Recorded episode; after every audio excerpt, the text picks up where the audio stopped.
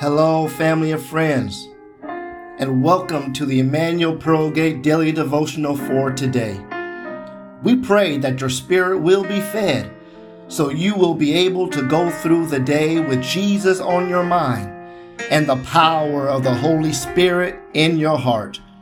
Feel free to visit us at www.epbcsf.com to learn more about us and to virtually worship with us through our virtual video library.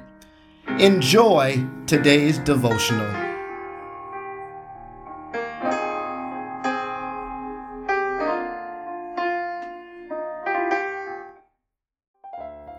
Week 48, Wednesday. Today's topic Three Marks of Humility.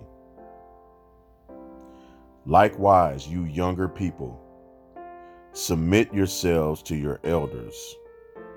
Yes, all of you be submissive to one another and be clothed with humility, for God resists the proud, but gives grace to the humble.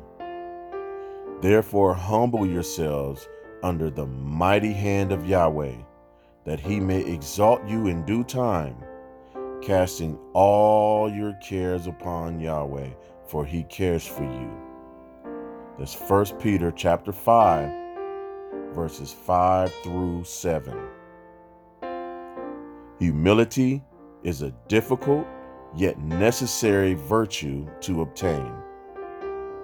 Humility is difficult because it desires the depth of self love. It is necessary because no one can relate to God without it. Only those who empty themselves of all pride and pretense can experience and enjoy the exalted Lord. Humble people show respect for others. Jesus taught that we should love others as we love ourselves, and we should treat them as we desire to be treated. Matthew chapter 7, verses 12, and Matthew chapter 22, verse 39. Such kind regard is evidence of humility. Those who detach themselves from inordinate self love place priority on others. Philippians chapter 2, verse 4. The prideful don't place priority on anyone but themselves. When we make little of ourselves in humility, we experience much of God. This is a universal axiom that cannot be compromised. The eternally infinite God loves to bless those who are lowly and contrite. Isaiah 66, verse 1 and 2. He resists puffed up people and draws near to humble people. Finally, my brother, the humble trust in God.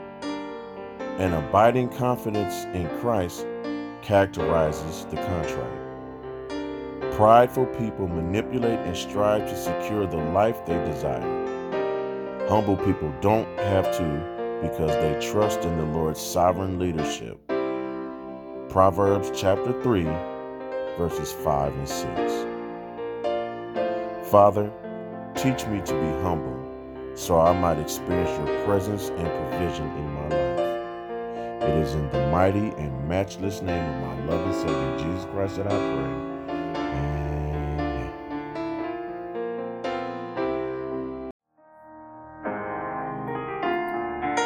Thank you for tuning in with us on today.